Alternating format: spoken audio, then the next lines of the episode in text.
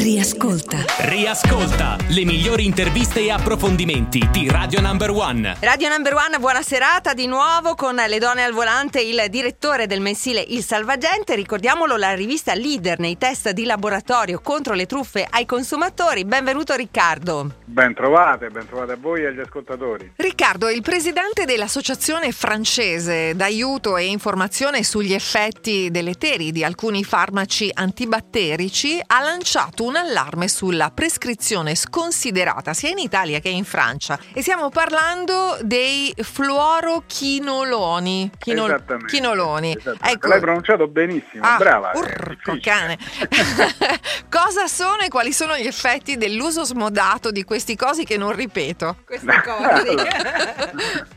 allora, innanzitutto sono antibiotici, sono della famiglia dei chinoloni, i fluorochinoloni sono antibiotici e vengono usati ovviamente per le infezioni. Il problema è che creano in diversi casi effetti avversi. Pensate che in Francia c'è un'azione penale nei confronti di medici e, e case farmaceutiche perché tra i danni ci sono danni importanti come neuropatie, danni cerebrali, insomma sono danni eh, decisamente molto forti. Noi ne abbiamo parlato tante volte abbiamo anche in qualche modo sentito le vittime, eh, persone che purtroppo assumevano questi farmaci e hanno avuto degli effetti avversi.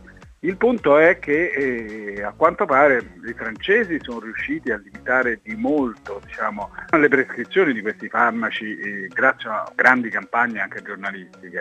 L'Italia non ci riesce ancora e secondo questo presidente di questa associazione eh, francese in Italia ci sono ancora 10 milioni di prescrizioni non corrette. Perché non corrette? Perché questo tipo di antibiotici andrebbero oh, prescritti e quindi utilizzati solo per infezioni gravi, non per infezioni moderate o addirittura lievi. Eppure, eppure in Italia invece continuano a essere prescritti. Questo per, eh, perdonate, diciamo spesso ignoranza dei medici, ma anche perché eh, non è stata fatta formazione, informazione dei medici e adesso è partita una lettera informativa a tutti i medici d'Europa che eh, per eh, in qualche modo segnalare questo problema che è un problema grave. Eh, il punto è che siamo in netto ritardo, in netto ritardo anche rispetto diciamo, a tutte le azioni francesi. Pensate che in Francia si è arrivati a 0,4 dosi giornaliere per mille persone, in Italia siamo al triplo e questo diciamo, è un problema evidentemente. Quindi cerchiamo, anzi, grazie a voi del Salvagente che cercate di tirar fuori anche questi